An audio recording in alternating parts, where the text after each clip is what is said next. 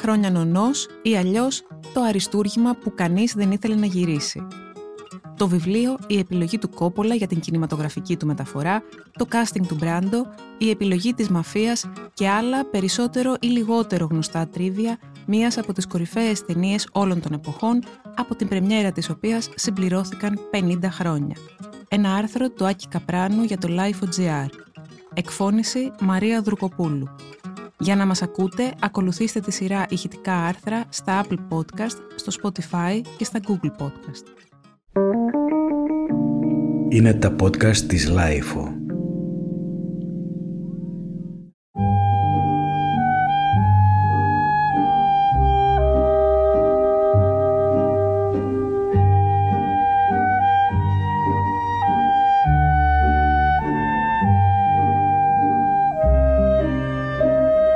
My father's no different than any other powerful man who's responsible for other people.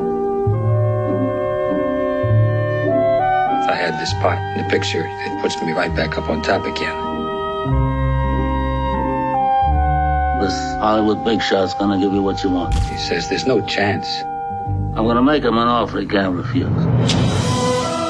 Ο Κόπολα βρήκε το βιβλίο απέσιο, ο Πατσίνος συχαινόταν το σινεμά, οι παραγωγοί έψαχναν καθημερινά μια αφορμή να απολύσουν τον σκηνοθέτη τους, οι μαφιόζοι ήθελαν να ξεκάνουν τους συντελεστές του και οι στοιχηματζίδες του Χόλιγουντ πόντεραν πολλά στην αποτυχία του. Η ιστορία πίσω από τον ονό, δεδαλώδης και γεμάτη από εξωφρενικά τρίβια, μοιάζει σήμερα εξίσου θεαματική με την ταινία την ίδια. Με αφορμή τα 50 χρόνια από την πρεμιέρα της, αλλά και την πρόσφατη απονομή των Όσκαρ που απέδωσε τον δικό της φόρο τιμής στο αριστούργημα του Francis Ford Coppola, ρίχνουμε μια εξονυχιστική ματιά σε μια αξεπέραστη ταινία, αλλά και σε μια αξεπέραστη εποχή. Το βιβλίο. Τα 60's ήταν δύσκολα για τον συγγραφέα Μάριο Πούτζο, που αναζητούσε μια καλή ιδέα, δηλαδή ένα μεγάλο σουξέ, για να μεγαλώσει τα πέντε παιδιά του με μισθό κυβερνητικού υπαλλήλου, όπως θα δηλώσει χρόνια μετά σε μια συνέντευξή του στον Λάρι Κίνγκ. Μια πρώτη σύνοψη του νονού, 20 σελίδων περίπου, φτάνει στα γραφεία του εκδοτικού οίκου GP Patman Sons της Νέας Υόρκης, που συνεργάζεται με την κινηματογραφική Paramount. Οι δύο επιχειρηματικοί όμιλοι ενθουσιάζονται και ο Πούτζο λαμβάνει μια γερή προκαταβολή για να ολοκληρώσει εν τέλει ένα μυθιστόρημα επικών διαστάσεων. Είναι πεπισμένος πως αυτή είναι η μεγάλη του ευκαιρία και έχει απόλυτο δίκιο. Το 1969 το βιβλίο του βρίσκεται στα ράφια των βιβλιοπολίων και γίνεται best seller. Στο ενδιάμεσο όμως η Paramount χρεώνεται τη μεγάλη εμπορική αποτυχία του The Brotherhood που όπως και ο νονός καταπιάνεται με τη μαφία. Κανείς δεν θέλει να αγγίξει το βιβλίο.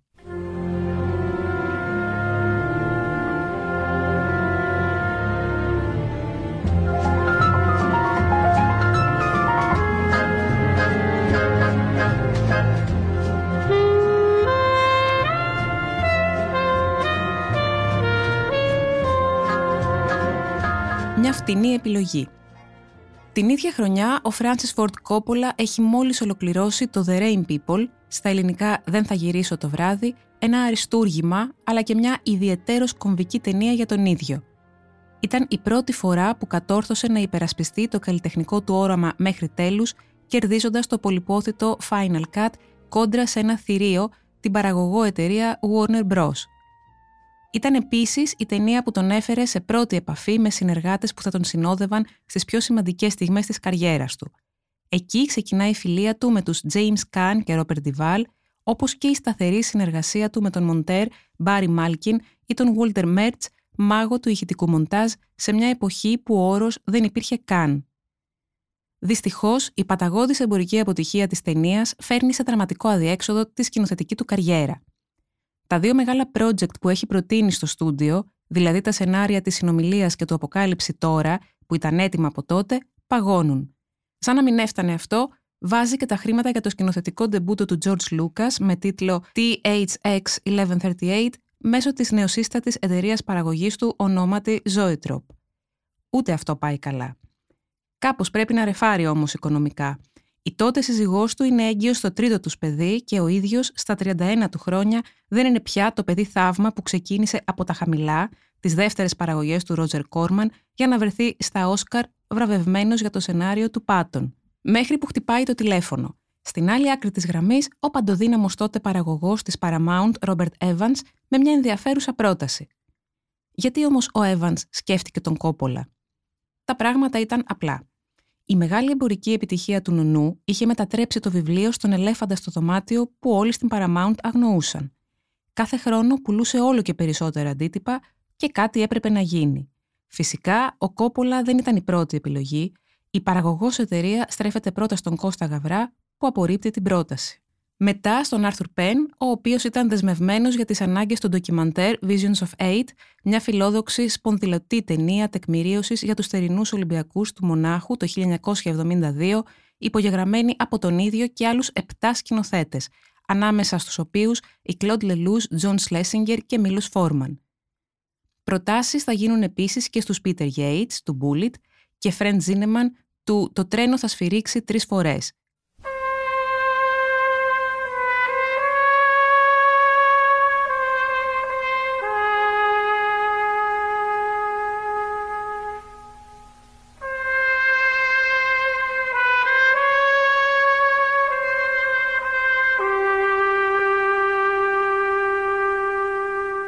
Στο μεταξύ, όσο το στούντιο αναζητά σκηνοθέτη, τόσο σκληραίνουν οι αντιδράσεις του Ιταλοαμερικανικού λόμπι, που δεν βλέπει με καλό μάτι ούτε το βιβλίο ούτε το επικείμενο φιλμ.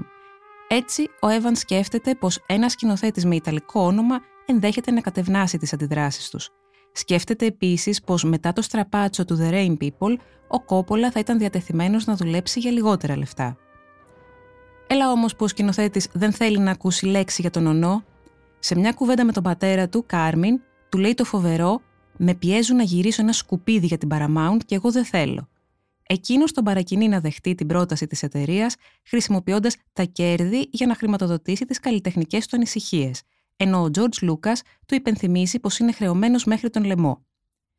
Η παρένεση αυτή τον οδηγεί στην αναμφίβολα σημαντικότερη απόφαση της ζωής του. Και από τη στιγμή που την παίρνει, δεν είναι έτοιμος να συμβιβαστεί περαιτέρω. Μετά από ολονύχτιες διαβουλεύσεις κλείνει μια εντυπωσιακή συμφωνία. Η αμοιβή του 125.000 δολάρια και 6% επί των εισπράξεων. Η δε πρότασή του για τον πρωταγωνιστικό ρόλο αφήνει άναυδο στους χρηματοδότες του. Ο Κόπολα θέλει τον Μάρλον Μπράντο. Ο Ρόμπερτ Evans έχει μετανιώσει ήδη την ώρα και τη στιγμή που τον πήρε τηλέφωνο. Μη σας προκαλεί έκπληξη, έχουν περάσει πολλά χρόνια από τότε που ο Μπράντο θεωρούνταν πόλος έλξης και εμπορικό ατού στα 70s είχε τη φήμη κλεισοπόρτη, ενώ ήταν εξαιρετικά δύσκολος με τους σκηνοθέτες του. Παράξενο δεν ήταν. Σε όλη τη ζωή και τη σταδιοδρομία του Μπράντο, οι συγκρουόμενες προσωπικότητές του, ο ευαίσθητος καλλιτέχνης ενάντια στο κτίνος, τον καθόρισαν και τον αναθεμάτισαν. Ήταν πια ένας εκεντρικός, ενδεχομένως ο μόνος τρόπος με τον οποίο μπορούσε να διατηρήσει την απαιτούμενη απόσταση από τους άλλους, πλάθοντας μια καρικατούρα του κάποτε αγαπητού εαυτού του, επιστρέφοντας δηλαδή την όποια φιλοφρόνηση στα μούτρα του κοινού. Ήξερε και ο ίδιος όμως πως είχε φτάσει η ώρα να το ξανακερδίσει. Η Paramount θέτει δύο όρους για να καταπιεί την επιλογή του Μπράντο. Πρώτον, ο μεγάλος ηθοποιός πρέπει να κάνει οντισιόν όπως όλοι οι άλλοι, και δεύτερον, να εργαστεί δωρεάν. Ο ιδιοφυής Κόπολα όμως έχει μια τρομερή ιδέα. Τηλεφωνεί στον Μπράντο, ενημερώνοντάς τον πως πρέπει να γυρίσουν ένα δοκιμαστικό για να φωτομετρήσουν το πρόσωπό του με μακιγιάζ και φτάνει στο σπίτι του με ένα μικρό συνεργείο αποτελούμενο από φίλους. Ο ηθοποιός, μόλις 47 ετών τότε, αρχίζει σιγά σιγά να μεταμορφώνεται στον ηλικιωμένο Ντόν Κορλεόνε και η κάμερα καταγράφει τη σταδιακή του μετάλλαξη που αφήνει κυριολεκτικά άναυδους τους υπεύθυνους του στούντιο, τόσο που ξεχνούν τον ανόητο όρο περί δωρεάν συμμετοχής τους στην ταινία. Όχι πως πήρε σοβαρά λεφτά ο άνθρωπος, μόλις 50.000 δολάρια και ένα ποσοστό επί των εισπράξεων, το οποίο μάλιστα και αρνήθηκε όταν ο προπολογισμό της ταινίας άρχισε να υπερδιπλασιάζεται.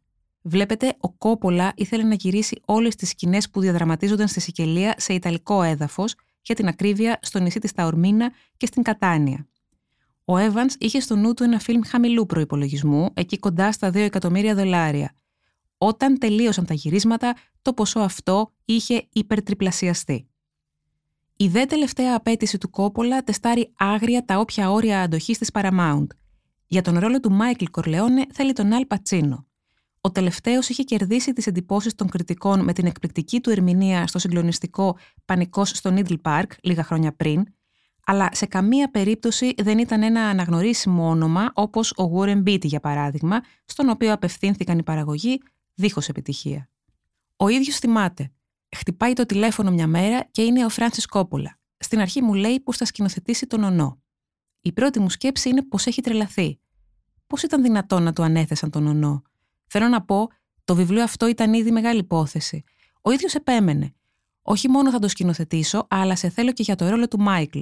Οπότε άρχισα να τον παίρνω στην πλάκα. Ναι, Φράνσις, βέβαια, ό,τι θες. Αλλά ήταν η αλήθεια.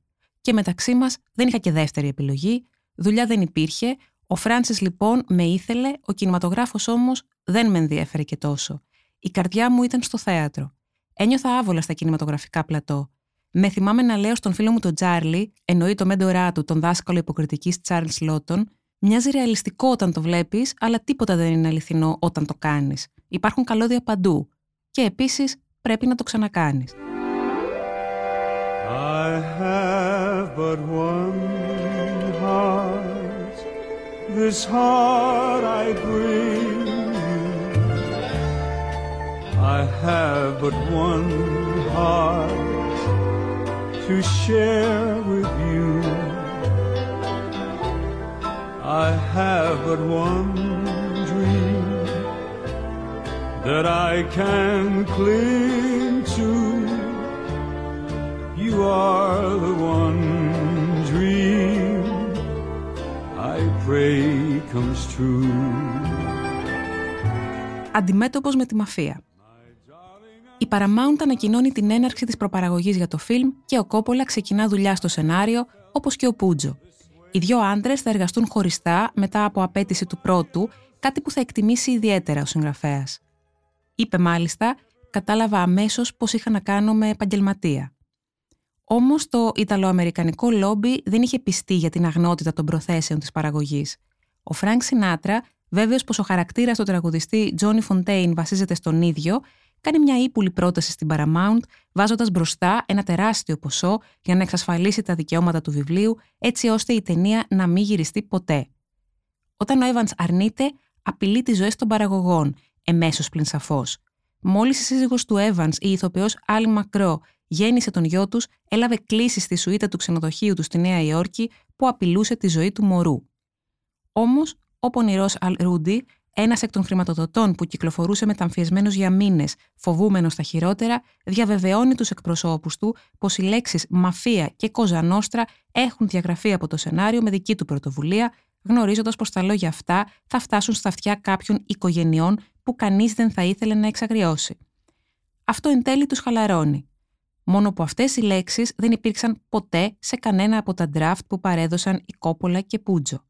Λεπτομέρειες, θα πει κανείς.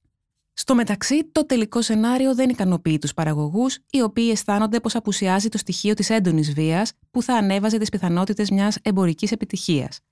Φοβούνται επίσης ακόμα τον Μπράντο. Ακούγονται φήμες πως η Paramount έχει προσλάβει τον Ηλία Καζάν, που ανέδειξε τον ηθοποιό στο Λεωφορείο Νοπόθος και στο Βίβα Ζαπάτα, για επιτόπου επεμβάσεις στα γυρίσματα.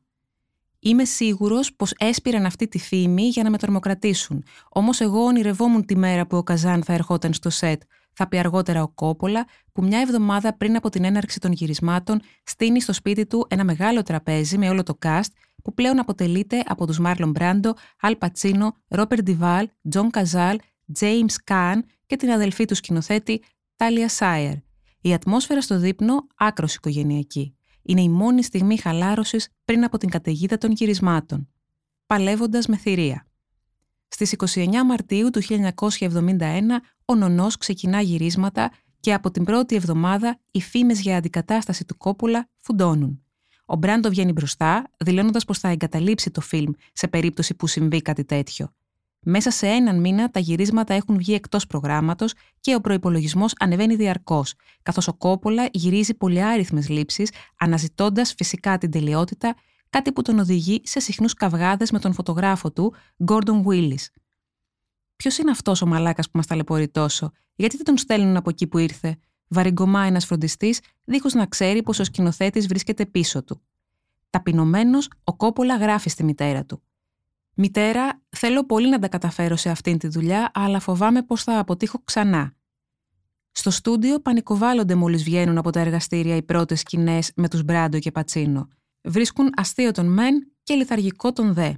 Ο Evans μάλιστα θα πει πως το φιλμ χρειάζεται υπότιτλους αφού κανείς δεν καταλαβαίνει τι λέει ο πρωταγωνιστής του. Ο Κόπολα εξαγριώνεται, αλλά τον ηρεμεί μια ακόμα μάχη. Ο Ρόμπερτ Evans θέλει τον Χένρι Μαντσίνη για το soundtrack και ο Κόπολα τον Νίνο Ρότα, τον σπουδαίο συνθέτη του Φεντερίκο Φελίνη. Μια δοκιμαστική κόπια με τη μουσική του Ρότα παρουσιάζεται σε ειδική προβολή.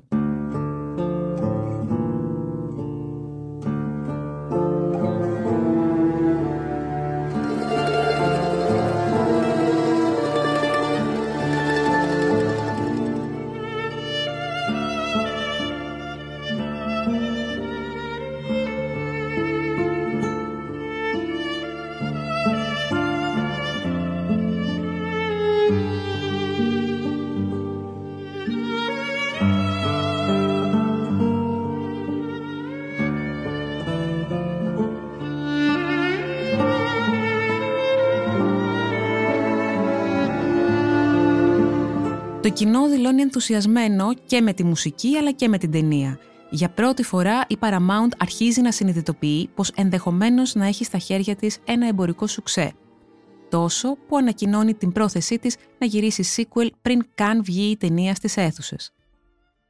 Final Cut Ο Francis Ford Coppola παραδίδει στον Robert Evans ένα cut διάρκειας 130 λεπτών πιεσμένος από τους όρους του συμβολέου του. Η διάρκεια είναι ήδη μεγάλη για τα μέτρα της εποχής, όμως ο παραγωγός προς τιμήν του βρίσκει την ταινία λυψή και λέει στον σκηνοθέτη του «Πήρε ένα έπος και το μετέτρεψες σε τρέιλερ».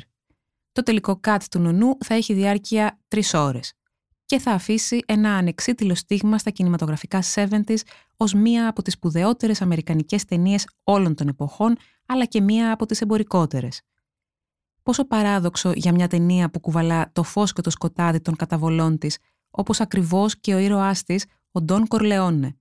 Απειλητικός, αλλά ταυτοχρόνως συγκαταβατικός, έτοιμος να λύσει οποιοδήποτε πρόβλημα με μοναδικό αντάλλαγμα την αφοσίωση. Από την πρώτη φημισμένη σκηνή του φιλμ γίνεται ξεκάθαρο πως ο νονός διαχειρίζεται τόσο τα επαγγελματικά όσο και τα οικογενειακά του ζητήματα στον ίδιο χώρο. Why didn't you go to the police? Why didn't you come to me first? What do you want of me? Tell me anything. What do what I beg you to do? What is that? That I cannot do. I'll give you anything you ask. We've known each other many years, but this is the first time you ever came to me for counsel, for help. I can't remember the last time that you invited me to your house for a cup of coffee even though my wife is godmother to your only child. But let's be frank, you, you never wanted my friendship. And uh, you were afraid to be my debt. Στο σκοτεινό του γραφείο ακούει με κατανόηση τα προβλήματα του μεσήλικα επισκέπτη που ζητά βοήθεια για να εκδικηθεί τους βιαστές της κόρης του και την ίδια στιγμή, στην αυλή, η δική του κόρη παντρεύεται τον αγαπημένο της σε μια γιορτή εξόχως ιταλική, γεμάτη παραδοσιακές μελωδίες και εύθυμα στιγμιότυπα. Έχει βρει τις δικές του ισορροπίες μέσα στο σύστημα και προσπαθεί να τις διατηρήσει, αγνοώντας όμως πως τελικά το σύστημα αυτό έχει τους δικούς του κανόνες. Οι ανταγωνιστές του, που εμπορεύονται ναρκωτικά, αποφασίζουν να τον βγάλουν από τη μέση επειδή ο ίδιος αρνείται την οποιαδήποτε συνεργασία. Με άλλα λόγια, πηγαίνει ενάντια στην πρόοδο. Όλα αυτά συμβαίνουν παράλληλα με την οικοδόμηση μιας νέας Αμερικής, όπου ο γκανγκστερισμός έχει γίνει πια συνώνυμο του Αμερικανισμού, όπως λέει ο Βασίλης Ραφαηλίδης σε κριτική του δημοσιευμένη στο Βήμα το 1975. Με άλλα λόγια, η εξέλιξη της μαφίας υπαγορεύεται και αυτή από την άνοδο του κεφαλαίου και την ίδια στιγμή η ίδια η κοινωνία μέσα στην οποία εκτιλήσεται όλο αυτό το δράμα δείχνει να εμπιστεύεται μεν το πνεύμα του νόμου, οι παραβάτες οφείλουν να τιμωρούνται, όχι όμως και τους επαγγελματίες της εφαρμογής του. Έτσι, οι συνδέσεις μαφίας και κράτους θα εξομαλυνθούν με τον καιρό, όπως θα δούμε και στο sequel που γύρισε ο Κόπολα λίγα χρόνια μετά. Άλλωστε, οι μαφιόζοι του Νουνού ενσαρκώνουν τον Homo economicus στην πιο πρώιμη εκδοχή του. Μονάχα τα κέντρα εξουσίας αλλάζουν και τα πάντα στον ονό είναι στη θέση τους. Η ανασύσταση εποχής μοναδική, οι δεσμοί του δράματος και των πολιτικών σημάνσεων με την τραγωδία εξόχως οριοθετημένη η διαπεραστική βία των εικόνων εμβληματική και στο επίκεντρο όλων μια ομάδα ερμηνευτών που απέδωσε τα μέγιστα. Στην απονομή των Όσκαρ του 1973 η ταινία θα βρεθεί υποψήφια σε 11 κατηγορίες και θα φύγει με τρία βραβεία. Καλύτερης ταινίας, σεναρίου και πρώτου ανδρικού ρόλου. Όμως ο Μάρλον Μπράντο θα γίνει ο δεύτερος ηθοποιός στα χρονικά του θεσμού που θα αρνηθεί το βραβείο του, όπως ακριβώς και ο Τζορτ Σι Σκότ για το Πάτον λίγα χρόνια πριν. Κάτι τρέχει τελικά με τα σενάρια του Κόπουλα. Η ιστορία είναι γνωστή. Αντί για τον ίδιο, η Ινδιάνα ηθοποιός Σατσίν Λίτλ ανέβηκε στο βήμα ανακοινώνοντας το εξής. Εκπροσωπώ τον Μάρλο Μπράντο απόψε και μου ζήτησε να σας πω ότι είναι ευγνώμων, αλλά λυπάται που δεν μπορεί να παραλάβει αυτό το γενναιόδωρο βραβείο. Η αιτία δεν είναι άλλη από τη στάση της βιομηχανίας του θεάματος απέναντι στους Αμερικανούς Ινδιάνους. Σήμερα, 50 χρόνια από την πρεμιέρα του, ο Νονός παραμένει ένα κυριολεκτικά θρηλυκό φιλμ που ο χρόνος μοιάζει να μην το έχει αγγίξει καν. Απομένει η πολυαναμενόμενη μίνι σειρά του Netflix με τίτλο The Offer, που θα έχει ως κεντρικό της θέμα την πορεία του Νονού από τη σύλληψη μέχρι την ολοκλήρωσή του. Ίσως εκεί μάθουμε κάτι παραπάνω για την ταινία εκείνη που κανείς δεν ήθελε να γυρίσει, ούτε καν οι βασικοί της συντελεστές και εν τέλει έμεινε στην ιστορία. Ένα άρθρο του Άκη Καπράνου για το Life.gr Τα podcast της Life ανανεώνονται καθημερινά και τα ακούτε μέσα από το Life.gr ή τις εφαρμογές της Apple, του Spotify ή της Google. Κάντε subscribe πατώντας πάνω στα αντίστοιχα εικονίδια για να μην χάνετε κανένα επεισόδιο. Ηχοληψία, επεξεργασία και επιμέλεια, φέδωνας χτενάς και μερόπικοκίνη. Ήταν μια παραγωγή της Lifeo. Είναι τα podcast της Lifeo.